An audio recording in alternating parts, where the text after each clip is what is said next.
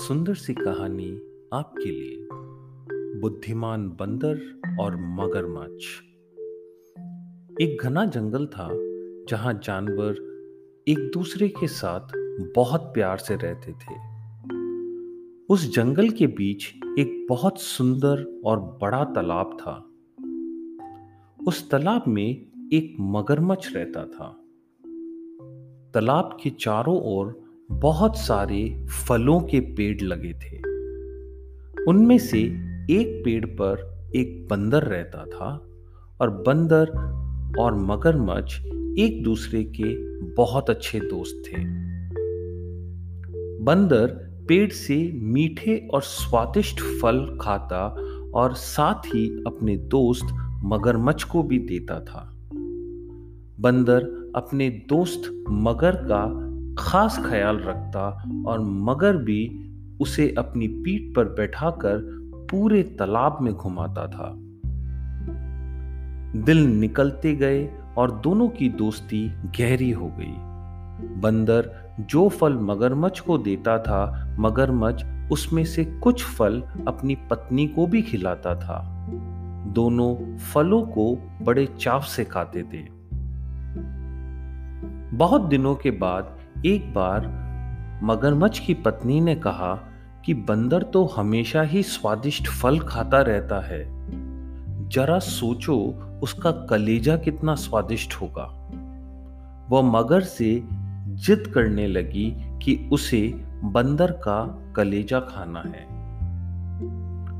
मगरमच्छ ने उसे समझाने की बहुत कोशिश करी, लेकिन वह नहीं मानी और रूठ गई। अब मगरमच्छ को ना चाहते हुए भी हाँ बोलना पड़ा। उसने कहा कि वो दूसरे दिन बंदर को अपनी गुफा में लेके आएगा, तब उसका कलेजा निकालकर तुम खा लेना। इसके बाद मगरमच्छ की पत्नी मान गई। हर दिन की तरह स्वादिष्ट फलों के साथ बंदर मगरमच्छ का इंतज़ार कर रहा था। कुछ ही देर में मगरमच्छ भी आ गया और दोनों ने मिलकर फल खाए। मगरमच्छ बोला, दोस्त, आज तुम्हारी भाभी तुमसे मिलना चाहती है।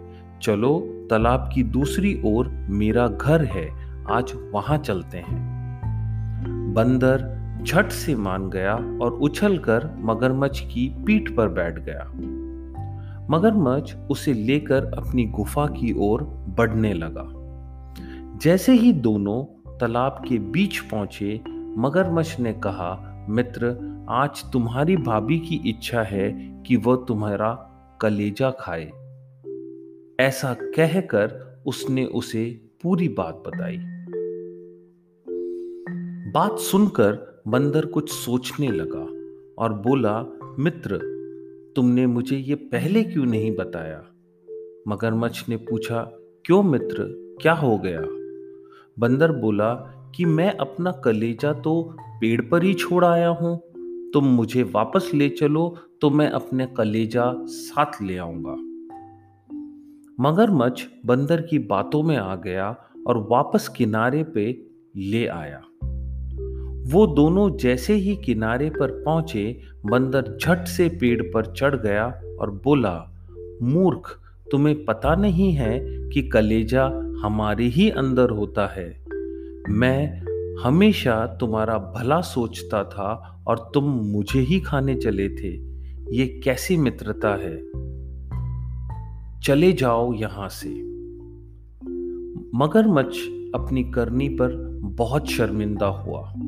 उसने बंदर से माफ़ी मांगी, लेकिन अब बंदर उसकी बातों में आने वाला नहीं था। हमें इस कहानी से क्या सीख मिलती है? इस कहानी से हमें यह सीख मिलती है कि संकट के समय हमें घबराना बिल्कुल नहीं चाहिए। मुसीबत के समय अपनी बुद्धि का प्रयोग कर उसे दूर करने का उपाय सोचना चाहिए।